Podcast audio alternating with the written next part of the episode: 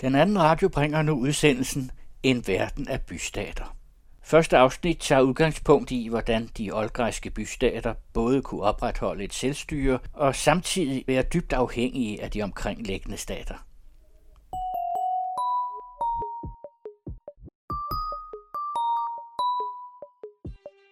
Gennem 300 år blev grundstenene lagt til en civilisation, den vestlige verden har spejlet sig i siden renæssancen.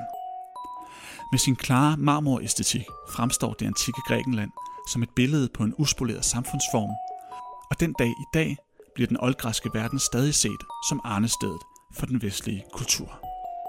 Men under hvilke omstændigheder blev denne højt besungne kultur til? I sin indledning til Polis, den oldgræske bystatskultur, skriver antikhistoriker og filolog Mogens Herman Hansen, at bystaten som stats- og samfundsform er grundlaget for hele den græske kultur. Og implikationen af denne påstand er, at man kun kan forstå den græske kultur, hvis man forstår den samfundsform, grækerne levede under, nemlig polis.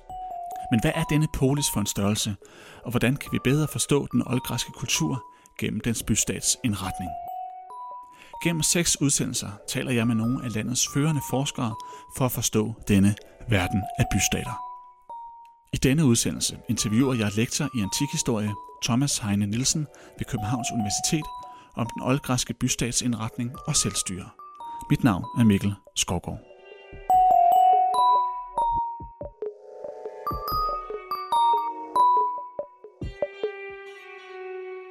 Thomas Heine Nielsen, inden vi retter blikket tilbage mod det antikke Grækenland, så har jeg taget et lille billede med. Jeg ved ikke, om du kan se, hvad det er. Det ligner jo en pille, eller et lille fundament, som der har stået noget på. Hvad det røde der er, det ligner jo et bogstav. Jeg ville jo tro, det var et delta, men det er faktisk svært at sige. Ja. Ved du, hvad det er? Det gør jeg, og ja, det er måske også lidt snyd, fordi vi skal nemlig ikke så langt væk. Vi skal til den dansk-tyske grænse. Det forestiller nemlig en såkaldt grænsesten, der markerer den dansk-tyske grænse. Danmark. Det er et D for Danmark. Ja. Og det er jo meget nemt at forholde sig til.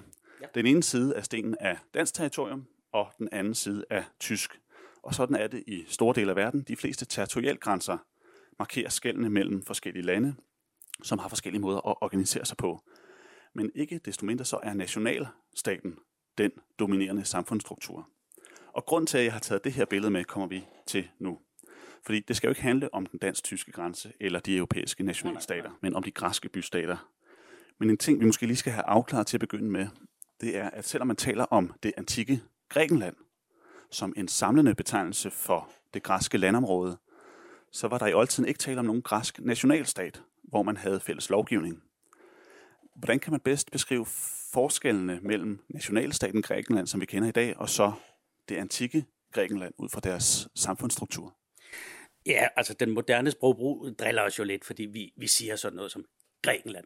Det gør grækerne ikke. De refererer normalt til indbyggerne af områder, så det vil sige, i helt almindelig græsk sprogbrug, der vil de sige grækerne, eller højhellerne, som det faktisk hedder på græsk. Men de har jo ikke en nationalstat, som du meget rigtigt siger, og det er selvfølgelig den grundlæggende hurdle, vi skal prøve at sætte os ud over, hvis vi skal forstå det her. Men da vores egen opfattelse af stater og lande og alt det her jo er så bundet op på nationalstaten, så vil jeg prøve at skildre det i opposition til en nationalstat. Ideelt set er en nationalstat en politisk enhed, hvor der er et mere eller mindre komplet overlap imellem nationens medlemmer og statens borgere. Men det skal vi tænke helt væk i den græske sammenhæng. Vi har nok en gruppe mennesker, grækerne, som vi i en eller anden forstand kan kalde en nation, selv kan måske bedre kalde det et folk.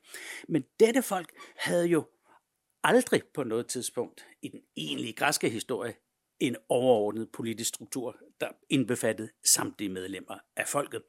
Derimod var der jo et utal af det, vi kalder mikrostater. Og det vil sige, at grækerne var politisk fragmenteret i et mylder af det, vi kalder bystater. Vi havde på Københavns Universitet i 90'erne et stort internationalt projekt, hvor vi prøvede at identificere alle de bystater, der var i det, vi kalder den græske verden. Og der nåede vi altså op på over 1000. Så vi skal altså forestille os en verden med et folk, der er spredt stort set langt alle Middelhavets kyster og Sortehavets kyster, som nok etnisk set på en eller anden måde hænger sammen, men som er fragmenteret i et mylder af politiske enheder, og det er det, vi kalder bystater. Grækerne kaldte det polis.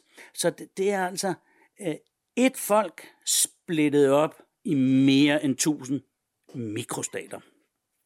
Hver stat har det her, det idealtypisk sagt. Ofte har det mere eller mindre sin egen udgave af det græske sprog, det vi kalder et dialekt. De har ofte deres egen udgave af det græske alfabet, deres egne mønter, deres egen hær, ikke mindst, som jo var en borgermilits, deres egen forfatning og deres egen gudeverden osv. osv. Så hver af disse mere end 1000 bystater har altså der sin helt egen konfiguration af forskellige centrale elementer, men de er alle sammen tydeligvis del af det samme overordnede system. De ligner hinanden i utrolig høj grad, selvom de også er ret forskellige fra hinanden. Og det er altså den spænding, der er i den græske kultur. Det er spændingen mellem den politiske organisering på bystatsniveau og den overordnede fælles græske identitet, som vi godt kan kalde en etnisk identitet. Og når vi så taler bystaten, så tænker man jo meget, at det er en by med nogle volde omkring, men der hører noget mere med til den politiske enhed, man kunne kalde bystaten eller polis.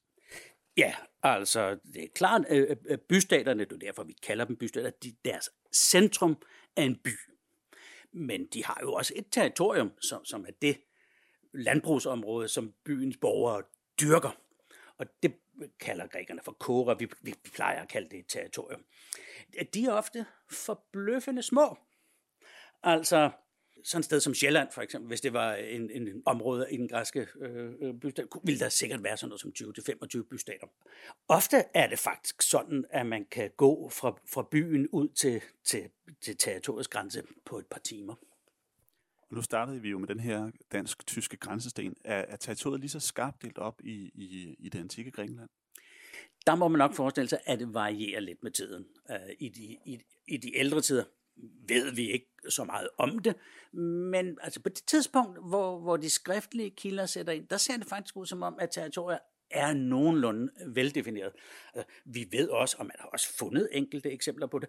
Faktisk grænsesten, meget af den, du viser der, som markerer overgangen fra det ene territorium til det andet, altså faktisk meget lige dem der, hvor der står bystaten X navn på den ene side, og bystaten Y navn på den anden side. Så grænser var markeret, og ofte var det muligt at sige, hvor til grænsen gik. For eksempel i 480 efter slaget ved Salamis, så tog den athenske general Themistokles, han tog til Sparta for at føre nogle forhandlinger, og da han nu var sejrherren i slaget, blev han også tildelt en masse æresbevisninger, og en af æresbevisningerne var en eskorte af spartanske elitetropper frem til grænsen af det spartanske territorium. Og det her er jo senere kejsertid, så i hvert fald i senere kejsertid er grænserne ret veldefineret, men det er jo sådan noget, man slås om. Altså, mange krige, går vi ud fra, er udløst af territoriale disputter. Så grænserne er ret veldefineret, men man kriges også om. Og nu snakker du selv om nogle forskellige tider. Det kan være, at vi lige skal have placeret den antikke verden på den verdenshistoriske tidslinje. Man regner i 3 store perioder, når man taler om det antikke Grækenland. Hvad er det for nogen, og hvad kendetegner dem? Ja, vi har egentlig, kan vi godt sige 4 eller 5, men altså det er rigtig nok, der er de 3 centrale, som ligesom er de centrale områder for antikhistorikere og klassiske filologer og sådan noget. Før det har vi bronzealderen, hvor den græske verden nok var en del af en lidt mere fælles europæisk bronzealderkultur. Den falder sådan omkring år 1100 før Kristi fødsel. Så er der det, vi kalder The Dark Ages. Førhen kaldte man det de mørke århundreder, hvor kilderne mere eller mindre forsvinder. Men omkring sådan noget som 900 før Kristi fødsel, kan vi godt sige, begynder vi igen at kunne ane konturerne af en græsk kultur. Og fra 900 ned til 750 plejer man at kalde geometrisk tid. Og så starter arkaisk tid, sådan cirka i 750. Den kører ned til perserkrigene, der slutter i 479. Perserkrigene indvarsler den klassiske periode, som er perioden fra 479 ned til 323, som er Alexander den Stores død. Derefter starter den periode, vi kalder den hellenistiske periode. Og det er sådan en lidt bøvlet periode, for det er utrolig svært at sige, hvornår den slutter. Man kunne sådan set godt sige, at det var resten af antikken, der var den hellenistiske periode. Men romerne kommer jo på banen i den her periode. Og i 146 før Kristus er Grækenland jo komplet erobret af Rom, så nogle gange regner vi også med romersk tid, ikke? Så arkaisk tid, klassisk tid, hellenistisk tid, det er kerneområderne i studiet af den græske bystatskultur, ja. Og jeg kunne rigtig godt tænke mig at fokusere på klassisk tid, ja. Men allerede bare navnet klassisk tid, det siger jo også noget om, hvordan vi opfatter den her periode. Hvad er det, der kendetegner den periode i antikken? Ja, det er rigtigt nok, at vi kalder den jo klassisk, fordi vi synes, den er særligt privilegeret på en eller anden manier og har stået i centrum af senere tiders brug af græsk historie og kultur til at definere sig selv. Det, der karakteriserer Grækenland i klassisk tid, altså i perioden fra 479 til 323, er faktisk først og fremmest kampen mellem en håndfuld store bystater om overherredømmet i den græske bystatskultur. Det er sådan nogle bystater som Athen, Sparta og Theben først og fremmest. Vi kalder det også nogle gange de stridende hegemoniers periode, og kendetegnet der er altså konflikt mellem de virkelig store bystater, og omkring disse store bystater, der lejrer de mindre sig i alliancer. Altså Sparta har sin alliance, som vi kalder det Peloponnesiske forbund, Athen har sin alliance, som vi kalder det deliske søforbund, og Theben i Boiotien skaber også en alliance i det 400, som mere har forbundsstatens karakter. Det kan vi vende tilbage til. Så det er altså de stridende hegemoniers periode. Og bystaten er jo meget karakteristisk for den græske verden, både i arkaisk tid og klassisk tid. Så ved man, også hellenistisk. Ved man noget om, hvornår de opstår, og hvor ved vi det fra? Ja, vi vil jo gerne vide mere om det.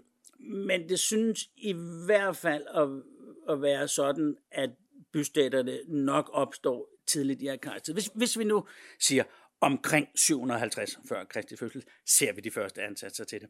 Altså, vi har en ekspansionsbølge fra det græske fastland, vestpå til Sicilien og Syditalien, hvor der anlægges det, vi normalt kalder kolonier. Grækerne kalder det apoukiai, det betyder et hjem væk hjemmefra. Der bliver anlagt byer der, og de synes faktisk fra starten at være anlagt som bystater. Så hvis vi siger sådan noget som 733, hvor Syrakus bliver grundlagt, der eksisterer bystaterne i hvert fald en nuke, altså som en grundform.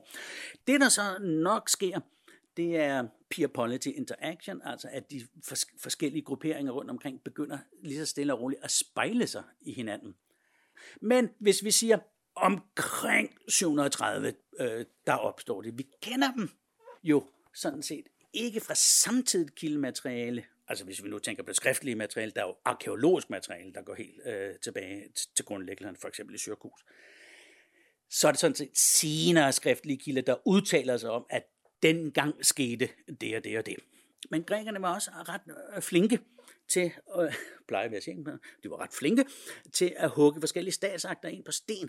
Det er det, vi kalder indskrifter, og det var simpelthen den måde, man massepublicerede på i oldtiden. Så skrev man en tekst op på en sten og stillede den et sted, hvor man regnede med, at folk ville se dem. Og fra 600-tallet begynder den slags indskrifter på sten at dukke op på Kreta, som viser fungerende bystater, som også i øvrigt kalder sig selv bystater, og er organiseret på en genkendelig måde. Så fra 600-tallet har vi dokumentarisk materiale til at etablere det her. For den tidligere periodes vedkommende bygger det altså på senere kilders udtalelser om, hvad der kan være sket, og arkæologisk materiale.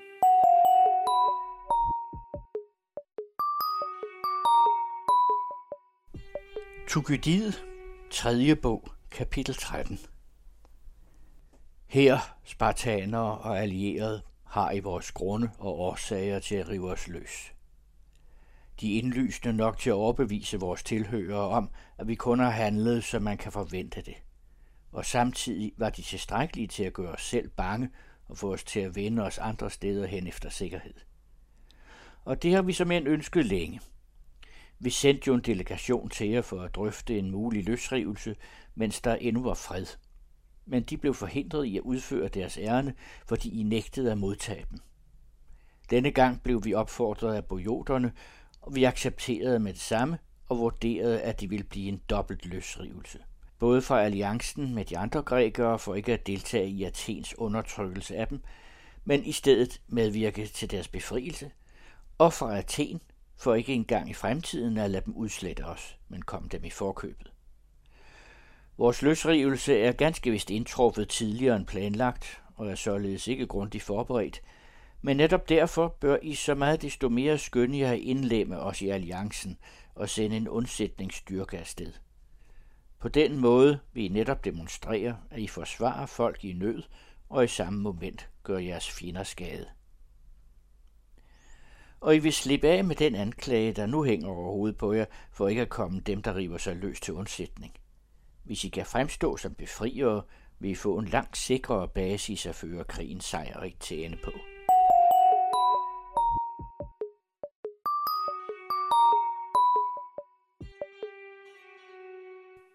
Thomas Heine Nielsen, vi sidder her i Danmark og taler om noget, der ligger over 2.000 år og 2.000 kilometer væk. Men som vi har været inde på, er det faktisk ikke så underligt. For der er nemlig en stolt tradition for at forske i det antikke Grækenland i Danmark, særligt i den oldgræske bystatsindretning. I perioden 1993 til 2003 ledede antikhistoriker og filolog Mogens Herman Hansen det københavnske Poliscenter, der havde til formål at lave en altomfattende sammenligning af de kendte græske bystater. Ja.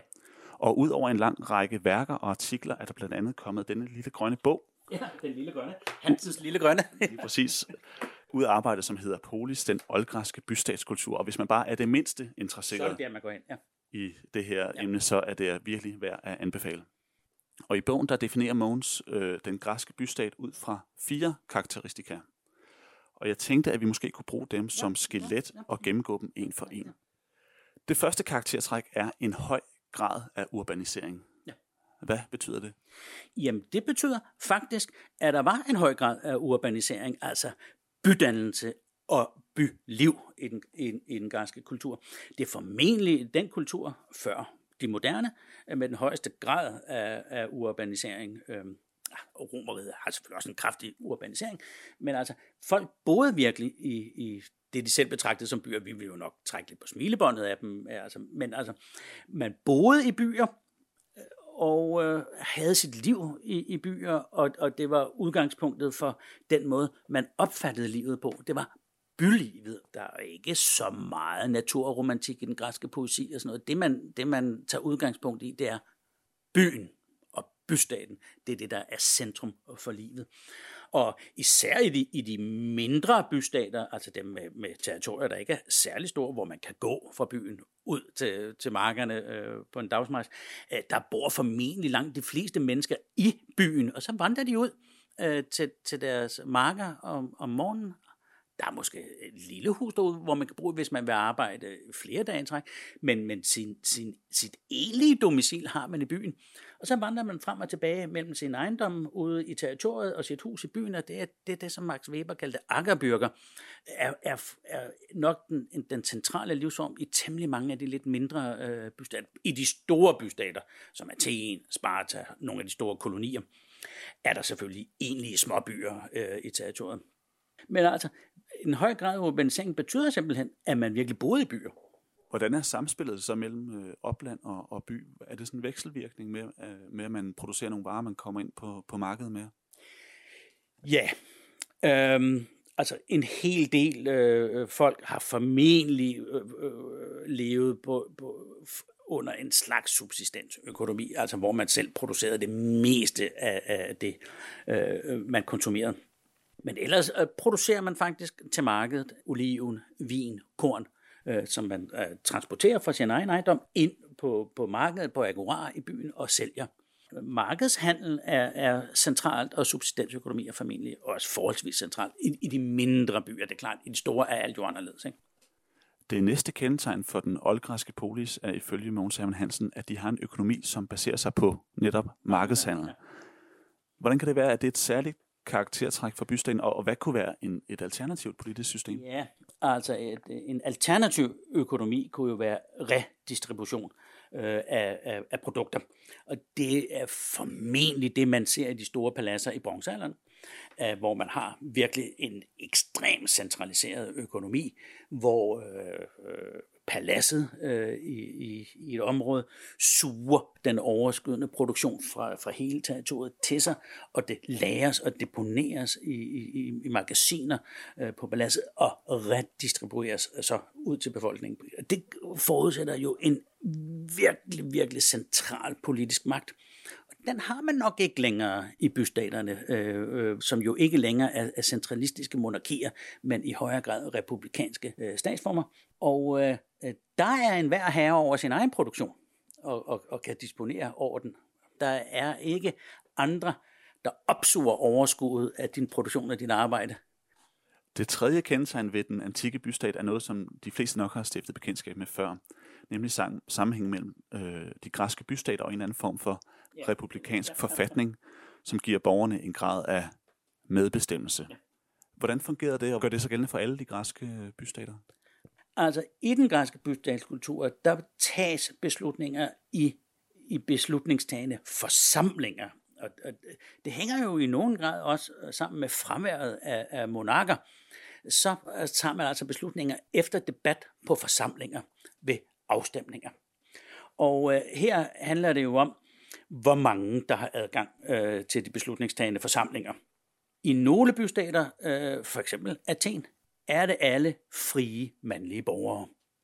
Det vil sige, hvis blot du er født athener, og det vil altså sige, at din far og din mor var athenere, så bliver du automatisk borger i staten og har adgang til de beslutningstagende forsamlinger. I andre bystater kan forsamlingerne være sammensat efter andre kriterier. I oligarkier, siger Aristoteles, er det jo typisk sådan, at der er en eller anden formuecensus, altså det vil sige, at man skal eje så og så meget for at få adgang til de beslutningstagende forsamlinger, eller man skal eje jord, eller sådan nogle ting, eller skal have været soldat. Så det varierer lidt fra bystat til bystat, præcis hvilke krav der er til, at du er en fuldgyldig borger. Men det er altså aldrig sådan, at slaver eller kvinder har adgang, og unge mennesker heller ikke. Man skal være voksen. Så det hænger altså sammen med, hvordan man definerer statsfolket, og inden for statsfolket, hvem har så adgang til forsamlingerne. Det er det, der er virkelig karakteristisk for de her republikanske statsformer. Vi har skrevet lidt sammen forud for optagelsen her. Der havde jeg nemlig skrevet demokratisk organisering, og så sagde du, du synes, at republikansk forfatning vil være en bedre beskrivelse. Er det netop fordi, at det ikke er alle indbyggere, som har ret til at stemme, eller hvorfor er det en bedre betegnelse end... Jo, men det er jo fordi, at et oligarki jo også er en modsætning til et monarki. Altså et oligarki kan jo enten være eksklusivt eller bredt funderet. Altså bredt funderede oligarkier er måske ikke nemme at skelne for snævert definerede demokratier. Der er selvfølgelig en glidende overgang mellem de her, ikke? Så jeg synes godt, man kan tage oligarkier med under republikanske statsformer, og i klassisk tid er det jo nok sådan, at cirka halvdelen af bystaterne er demokratier i en eller anden forstand, og halvdelen er oligarkier i en eller anden forstand. Men det vi ved mest om, er faktisk demokratierne, altså de oligarkiske statsformer, er desværre dårligere kendt. Så ja, jeg synes godt, at republikansk forfatningsform er lidt bedre udtryk end andet, fordi det inkluderer oligarkier sammen med demokratierne. Det fjerde og sidste karaktertræk ved den oldgræske polis er, at der forekommer interaktion mellem forskellige bystater. Vi har været lidt inde på det, og netop dannelsen af de her forbundsstater. Og i den forbindelse giver det måske mening at indføre begrebet autonomia. Hvad betyder det? Autonomi er jo et græsk ord. Det er sammensat af ordet autos, der betyder selv, og nomia, der betyder lov. Så selvlov, det vil altså sige, at man selv lovgiver for sin egen stat. Primært er det faktisk et begreb, der går på bystatens indre organisering. Der er idealet altså, at det er borgerbefolkningen selv, der fastsætter love og regler for statens medlemmer.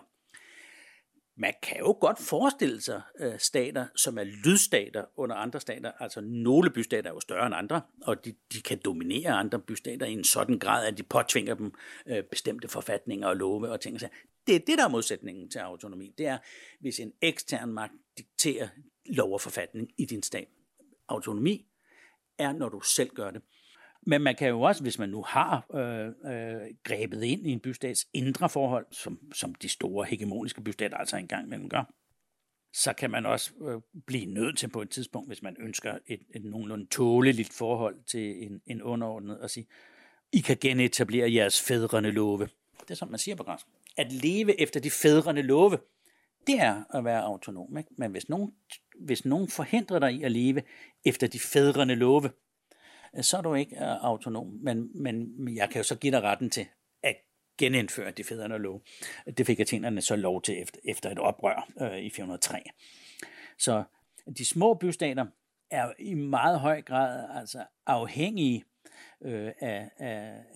af de stores velvilje med hensyn til, om de nu faktisk kan være autonome eller ikke autonome. Det er jo faktisk ikke så meget anderledes, end det bliver for bystaterne i hellenistisk tid, hvor de alle sammen bliver inkorporeret i de store kongedømmer, som afløser Alexander den Stores rige. Der bliver sådan en stor og magtfuld bystat, som Milet jo for eksempel, fuldstændig afhængig af den konge i hvis rige, den nu er inkorporeret, fuldstændig ligesom de havde været i græsk tid, da det var inkorporeret i Perseriet. Så langt de fleste græske bystater, i langt de fleste perioder af historien, de har ikke rigtig autonomi, fordi de er stærkt afhængige af ydre eksterne aktørers velvilje og interesser. Og det har i moderne historisk skrivning faktisk indtil det der forskningsprojekt på Københavns Universitet været betragtet som en af de konstituerende træk ved de græske bystater, at de var autonome og hyldede begrebet om autonomi. Men det er faktisk ikke rigtigt. Langt de fleste bystater var ikke autonome i den her forstand, fordi de egentlig var lydstater i en eller anden forstand. For eksempel i det 5. århundrede, da Athen havde det deliske søforbund, altså den der store alliance baseret på floden, der var jo sådan noget som 350 medlemmer af det der forbund, og de fik altså besked fra Athen, hvis Athen ikke brød sig om det, der foregik der. Hvad var det så, at Athen kunne finde på at pådutte deres forbundsfæller? Var det en udelukkende militær ting, eller var det også i forhold til handel og politiske anliggender? Ja, man påtvinger nogle gange allierede bestemte forfatningsformer, typisk demokrati, ikke? Men nu ikke altid. Man kan også acceptere oligarkiske forfatningsformer hos allierede, hvis ikke de står i vejen for Athens militære interesser. Så det, at Athen påtvinger de allierede i det deliske søforbund, det er først og fremmest finansielle bidrag til vedligeholdelsen af den store athenske flåde, eller at de udskriver simpelthen flådekontingenter fra forskellige allierede stater. Det var ikke så mange allierede stater, der kunne stille flådestyrker af tilfredsstillende størrelse, men der var dog nogen, der gjorde det, ikke? Men resten indbetalte simpelthen penge til en fælles kasse, og for den kasse finansierede Athen flåden. Og vi skal måske lige for en god ordens skyld have lagt den her store tidslinje ud igen. Hvorfor er det, de her søforbund pludselig dukker op, og hvornår sker det? Det er rigtigt. Altså, Athen var jo til alle tider faktisk en stor og indflydelsesrig bystat, men den oplever jo en nærmest eksplosiv udvikling i sin magt i begyndelsen af det 5. århundrede. Altså, demokratiet indføres i Athen i slutningen af det 6. århundrede, da man sætter tyrannerne på porten og udvikler en demokratisk statsform. Det er altså ikke, det er faktisk ikke, i modsætning til noget, man ofte hører, en athensk opfindelse. Der var andre bystater rundt omkring i den græske verden. Der var demokratier, men man kigger ud i verden, og så siger man, det er en god idé, vi laver et demokrati. Og så laver man et ret velfungerende demokrati i Athen. Og der går ikke særlig lang tid, så har man også organiseret en temmelig kraftig hær der. Og den athenske hær fra sådan noget som 508 til 490 vinder nogle ret store og spektakulære sejre. Det er altså en fodfolkshær, en landhær. Blandt andet slaget ved Marathon over en persisk invasionsstyrke, der kommer der. Men denne persiske invasionsstyrke kommer jo tilbage i 480, og der slår 31 græske bystater sig sammen under Spartas ledelse og banker den persiske invasionsstyrke der. At den athenske flåde spiller en ret central rolle i nedkæmpelsen af den persiske invasion, fordi Athen havde allerede på dette tidspunkt en ret stor flåde. Den var faktisk ikke bygget til perserkrigen. Den var egentlig bygget med et andet formål på øje, men den viser ret nyttigt, at man nu havde denne ret store athenske flåde på omkring 200 skibe. Man slår så perserne i to store slag, dels ved Salamis i 480 og ved Plataea i 479, og det betyder, at krigen forskyder sig til Lilleasien. Og der opgiver Sparta, på grund af forskellige forviklinger, at have overherredømmet over de her krigshandlinger mod perserne i Lilleasien. Og Athen overtager simpelthen kommandoen på, mere eller mindre på opfordring af de græske bystater i Lilleasien, altså på Tyrkiets kyst. Og så danner man det, der kaldes det deliske søforbund, som simpelthen fra starten var indrettet på den måde, at man sagde, at de og de stater kan stille med flådekontingenter, men de må indbetale midler.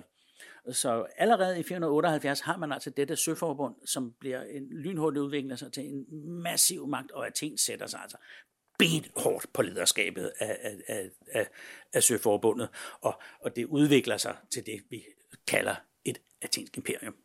Det er derfor, at Athen er så magtfuld en bystat i det 5. århundrede, for det er sådan set baseret på en slags udbytning af de allierede i forbundet. Ikke? Men altså, de blev jo ved med at eksistere, så det var jo ikke sådan, at de blev slavegjorte eller noget, men man opsuger en del af deres overskud til sin egen kasse. Det gør man.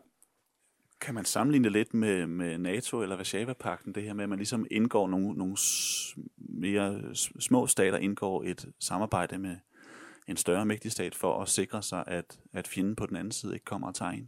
Det er lige præcis det, man gør nu. Helst ikke sammenligne med moderne forhold, men ja, altså disse alliancer, det er jo netop som regel en større, magtfuld og stærk bystat, der har en række allierede, som ser en klar fordel i at være ven. Det er det bedste at være venner med den stærke dreng i skolegården, ikke? Så man ikke får tæv hele tiden.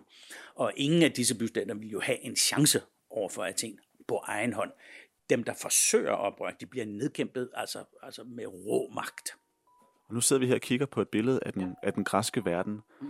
Og når vi sidder og kigger på kortet her, så kan det godt se lidt spøjst ud, når man kender nutidens Europakort, at landegrænserne ikke sådan er defineret ved søgrænsen, men at der ligesom er en lille tange hele vejen ned af Lilleasiens vestkyst, som er defineret som hørende til den græske verden, altså som en del af Athens allierede.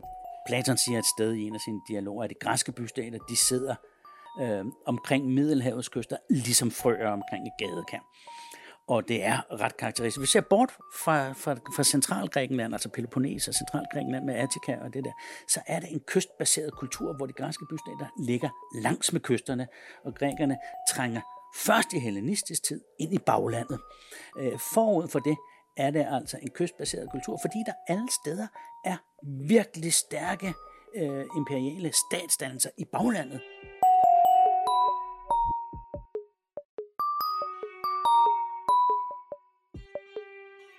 Og i forhold til det her med landegrænser, så bevæger vi os også lidt hen imod, hvor vi begyndte, nemlig grænsesten mellem den dansk-tyske grænse og den moderne nationalstat, som ideelt set både er uafhængig og selvstændig, selvom man i praksis jo også skal indrette sig efter stormagternes udenrigspolitik. Ja. Og det her med autonomi hører vi jo også tit i EU-debatten. Du sagde godt nok før, at du helst ikke vil sammenligne med nutidige tider. Det er ofte... Jeg ikke ved så meget om nutiden som om oldtiden. Det er selvfølgelig lidt pinligt med det. Så.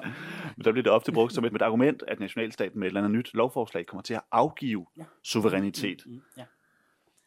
Ja, altså som jeg sagde tidligere, så udvikler der sig fra det sene 6. århundrede med virkelig momentum i det 4. århundrede forbundsstater i den græske verden. Altså den græske verden er jo opdelt dels i alle kysterne der, men i den centrale græske verden er opdelt i det, vi kalder landskaber.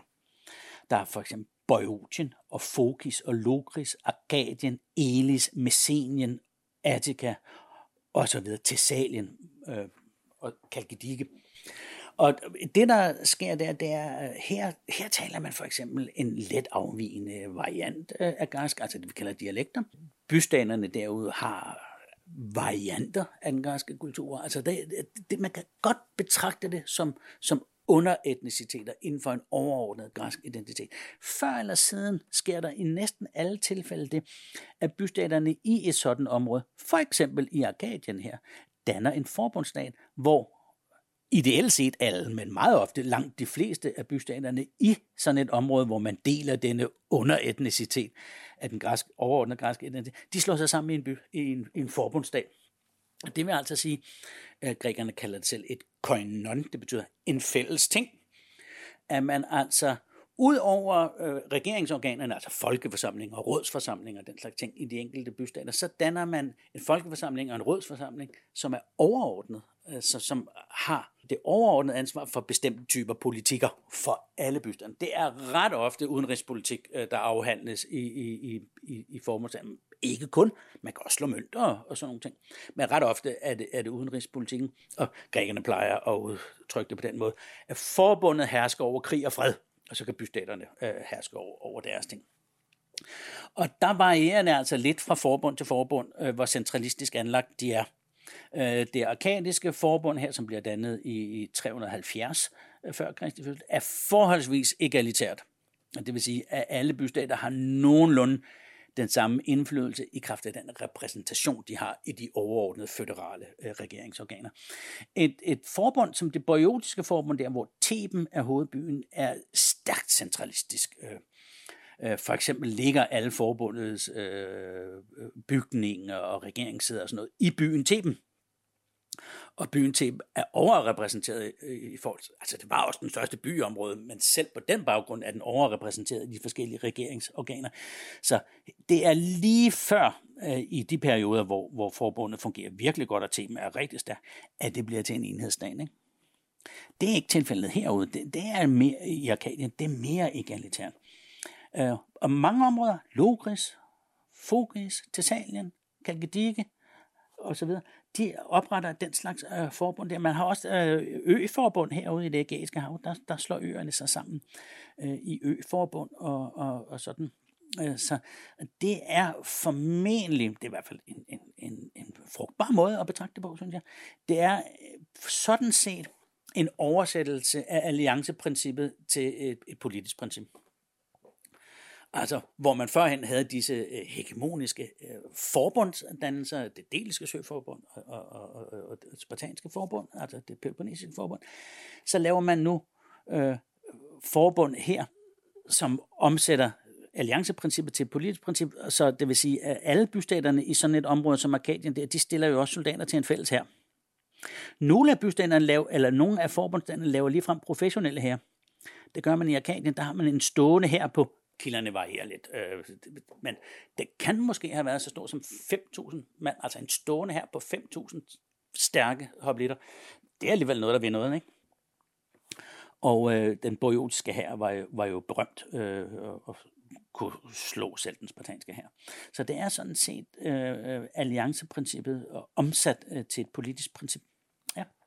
Fordi grund til også, at jeg indledte med den her dansk-tyske grænsesten, er jo netop, at vi har en forståelse af nationalstaten som sådan den egentlige politiske enhed, og det kan være meget svært at forstå det der med, at det er den enkelte by, der er en politisk enhed, hvor de her alliancer jo minder lidt mere om et landområde med nogle forskellige byer. Men netop det her i forhold til EU-samarbejdet, hvor meget suverænitet skulle de enkelte bystater i sådan et forbund så afgive? Der afhænger jo også rigtig meget af, om det er den centralistiske type eller den egalitære type. Heroppe i Chalkidike der, det var stærkt centralistisk. Der er den by der, Olynt, som er hovedbyen. De påtvinger alle medlemmerne af forbundet den samme forfatning. Og ikke nok med det. I de næsten alle græske bystater er det sådan, at du kan kun gifte dig inden for bystatens grænser. Der, hvis du kun tager din hustru i borgerbefolkningen. Altså, du kan godt tage en hustru udefra, men så bliver dine børn ikke borgere i bystaten. Så det gør man jo normalt ikke. Man ønsker jo, at ens sønner skal være borgere, men der er jo trods alt nogen, der gør det alligevel, og de bliver bastarder, sønnerne der. Så man må kun gifte sig inden for borgerbefolkningen, og normalt er det også sådan i en bystat, at det kun er borgerbefolkningen, der må eje fast ejendom i byen og i territoriet. Så det vil sige, at du kan ikke eje et hus. Hvis ikke du er Athens borger, så kan du ikke eje et hus. Jeg tænker, du kan leje et hus og sådan der. Men hvis du ikke er athener og ønsker at eje fast ejendom i Athen, så skal du have en særlig tilladelse af folkeforsamlingen til at købe et hus i Athen. Og det er ikke noget, man bare lige får. Det er et privilegium, der virkelig tages alvorligt. Men heroppe i den kalkittiske forbundsstat, som vi plejer at kalde den, hvor Olynt altså er hovedbyen, for det første påtvinger man altså alle medlemsstaterne den samme forfatning, men man ophæver også dette med at ægteskab kun kan indgås inden for bystatens grænser. Nu kan det indgås i alle forbundsstatens medlemmer, så du kan tage din kone, lige fra den bystat, du vil, når blot er medlem af forbundet. Og man ophæver det der med den eksklusive ejendomsret, sådan så du kan eje jord, hvorhen end i de andre medlemsstater, du vil. Altså, der er ingen slinger i valsen her. Xenofon, en græsk historiker fra det 400, han er helt klar i mailen, han siger, hvis det, der havde fået lov at eksistere, var det blevet en stærk forbundsdag. Men spartanerne rykkede op og ødelagde den. Men kan man så overhovedet tale om det som en bystat, eller er det på vej hen imod noget andet? Det er på vej hen imod, at det er forbundet, der er det vigtige, og bystaterne bliver mindre vigtige. Men altså i det arkadiske forbund, som er den egalitære type, der er bystaterne stadigvæk vigtige. Flere af dem, vi kender, er altså ret centralistiske, så der træder bystatseksklusiviteten i baggrunden for forbundet i de områder, og især i senklassisk tid. I hellenistisk tid, der bryder man det der princip ned med, at det primært er bystaterne i det samme område, der indgår i forbundsstater. Og for eksempel heroppe, kan du se det lille blå område, der ligger deroppe på det nordlige Peloponnes ved den korintiske bugt, det hedder Achaia. De havde fra gammel tid en forbundsstat. Den begyndte at ekspandere i hellenistisk tid, ved at andre bystater på Peloponnes melder sig ind i forbundet. Og til sidst er det faktisk hele Peloponnes, der er en stor forbundsstat, og det er jo den, der udkæmper det store slag mod Sparta, eller mod Rom i 446. Det gik så galt, men altså, de var jo modige nok til at udkæmpe et slag, for de havde jo noget at komme med. Ikke? Så i hellenistisk tid, der nedbrydes den der etniske, altså subetniske eksklusivitet i forbundsstaterne, og de breder sig jo også til områder i Lille Asien, hvor der opstår det lykiske forbund og sådan nogle ting. Så forbundsstater opstår i senklassisk tid, er meget karakteristiske i senklassisk tid, og bliver virkelig karakteristiske i hellenistisk tid. Områderne herover, Akarnanien og Ætolien osv., bliver også forbundsstater, og især den ætoliske forbundsstat er bomstærk og slås også med Rom. Så ja, altså som tiden går, kan der opstå forbundsstater, som i visse områder bliver primære i forhold til bystaterne.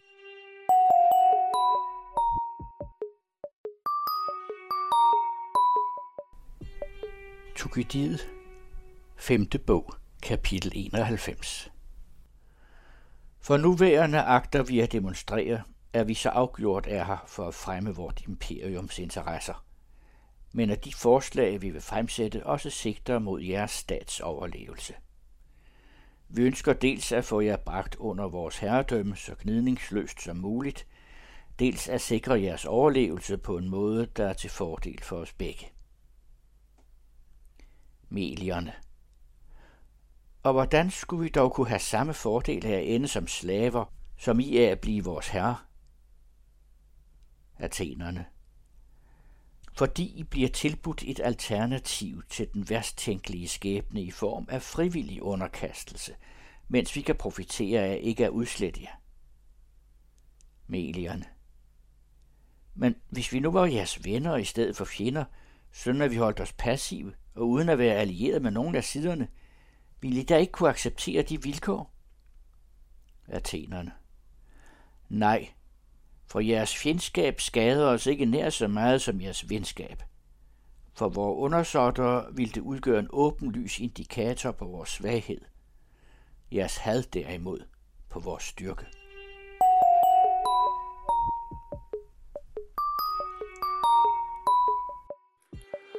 Og her til sidst vil jeg gerne stille dig et spørgsmål, som jeg kommer til at stille alle de forskere, jeg interviewer i denne her udsendelsesrække.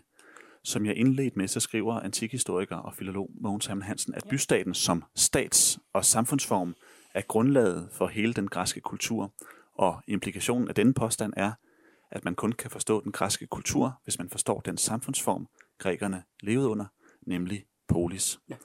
Og det er jo det, vi har snakket lidt om her det sidste stykke tid. Thomas Heine Nielsen, hvis du kun måtte pege på én ting, hvilken del af den oldgræske bystatsindretning synes du giver den bedste indføring i den antikke verdensforståelse og den oldgræske verden? Ja, der vil jeg nok være ked af at skulle vælge én ting. Ikke? Men hvis jeg, nu peger du på mig, ikke? Med, og sætter den lige for panden af mig, så tror jeg, jeg vil vælge den institution, som grækerne kalder proxenia-institutionen. Hvis man studerer Proxenia-institutionen, så vil man faktisk blive tvunget til at forstå, hvad en bystat er.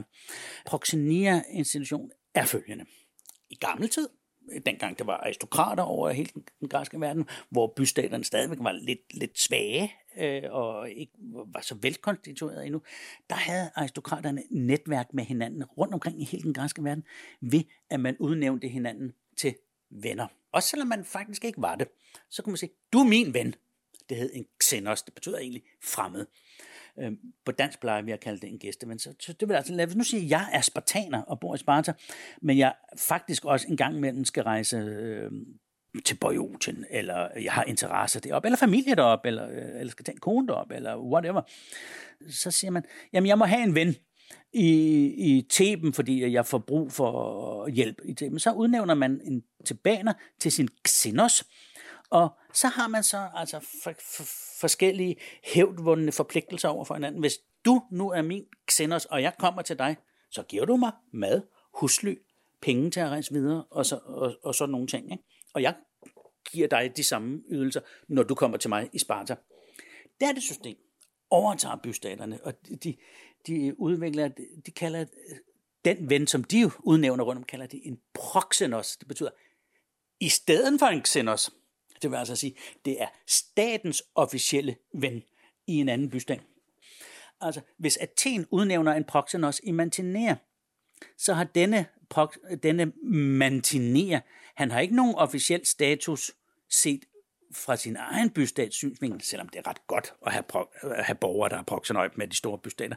Men set fra Athens synsvinkel, der er det er vores officielle ven i Mantinea, og vi kan forvente, at han assisterer os på forskellige måder, hvis vi rejser, eller hvis han kommer undervejs med information, som er vigtig for os, så sender han den til os, og sådan nogle ting. Se den lille ø derude, ikke? Keos hedder den. På den er der faktisk 4 bystater. Prøv at se den lille knallingø der, den er der 4 bystater på. En af dem hedder Julis. Der har man fundet en indskrift, som er sådan en katalog over bystatens proxenøje rundt omkring i den græske verden. Og de har proxenøje overalt. Så selv sådan en lille bystat der mener altså, at de har interesser, eller bystatens egne borgere har interesser, så mange steder i den græske verden, at det er værd at have officielt udnævnte proxenøje stort set overalt. Og det viser meget godt, at den græske verden, ganske vist er der bystater og bystatsterritorier. Hvis vi nu bruger en analogi, så vil vi sige, det minder lidt om celler. Ikke? Men der er permeable membraner i disse celler, altså de er gennemtrængelige. Du kan godt komme fra en bystat hen i en anden. Altså, det er ikke sådan, at du bliver sat på porten eller noget. Og se nu, hvis du skal rejse fra Athen til Sparta, så kommer du først herhen til Megara, Korinth, Argos, Mantinea, og der ligger faktisk en, der ikke er med på kortet her, der hedder Tegea, før du er i Sparta, så vil jeg sige, 1, 2, 3, 4, 5 bystater rejser du igennem for at komme fra Athen til Sparta. Der kan du nok have brug for hjælp på vejen. Men nu, hvis du bliver røvet af banditter, så er det rart at kunne gå ind i Mantinea og sige, jeg er blevet røvet, hvor er min proxenos hen? Så det er en vidunderlig institution, proxeni-institutionen, som virkelig viser noget om bystaten som den dominerende enkeltcelle, men at det faktisk indgår i et system med en enorm interaktion, hvor borgere fra de forskellige bystater, må vi forestille os, jeg forestiller mig altid en myretue, når jeg tænker på det her ting, de farer rundt omkring og har alle mulige ærinder rundt omkring, ikke? Ofte kan det jo også være at rejse til helligdom, altså til Delphi eller til Olympia, ikke? Så får man også brug for hjælp på vejen. Så proxeni-institutionen altså, viser meget godt den enkelte bystats forankring i et system af tusindvis af bystater. Den er også ret velbelagt, fordi sådan nogle kataloger der, som jeg nævnte forkert, der finder man også andre steder. Og at blive udnævnt til proxenos er også en ret stor ære. Så det er jo også noget, folk skilter med, når de er proxenos. Og bystaterne ærer jo også deres proxenos rundt omkring ved at opstille indskrifter i deres egen by, hvor der står, vi Athen har udnævnt den og den, for den og den by, til vores proxenos, fordi han er en prægtig og hæderlig mand, som har assisteret os mange gange, og nu skal han have denne æresbevisning. Så derfor er den ret kendt, fordi den på en gang er praktisk, men den er også prestigefuld. Så den har givet så mange udslag i kildematerialet, så vi kan studere den ret godt. Det vil jeg sige, hvis man vil trænge ind i den græske bystatskultur, så prøv at studere Proxenia-institutionen. Det Det kommer der meget ud af.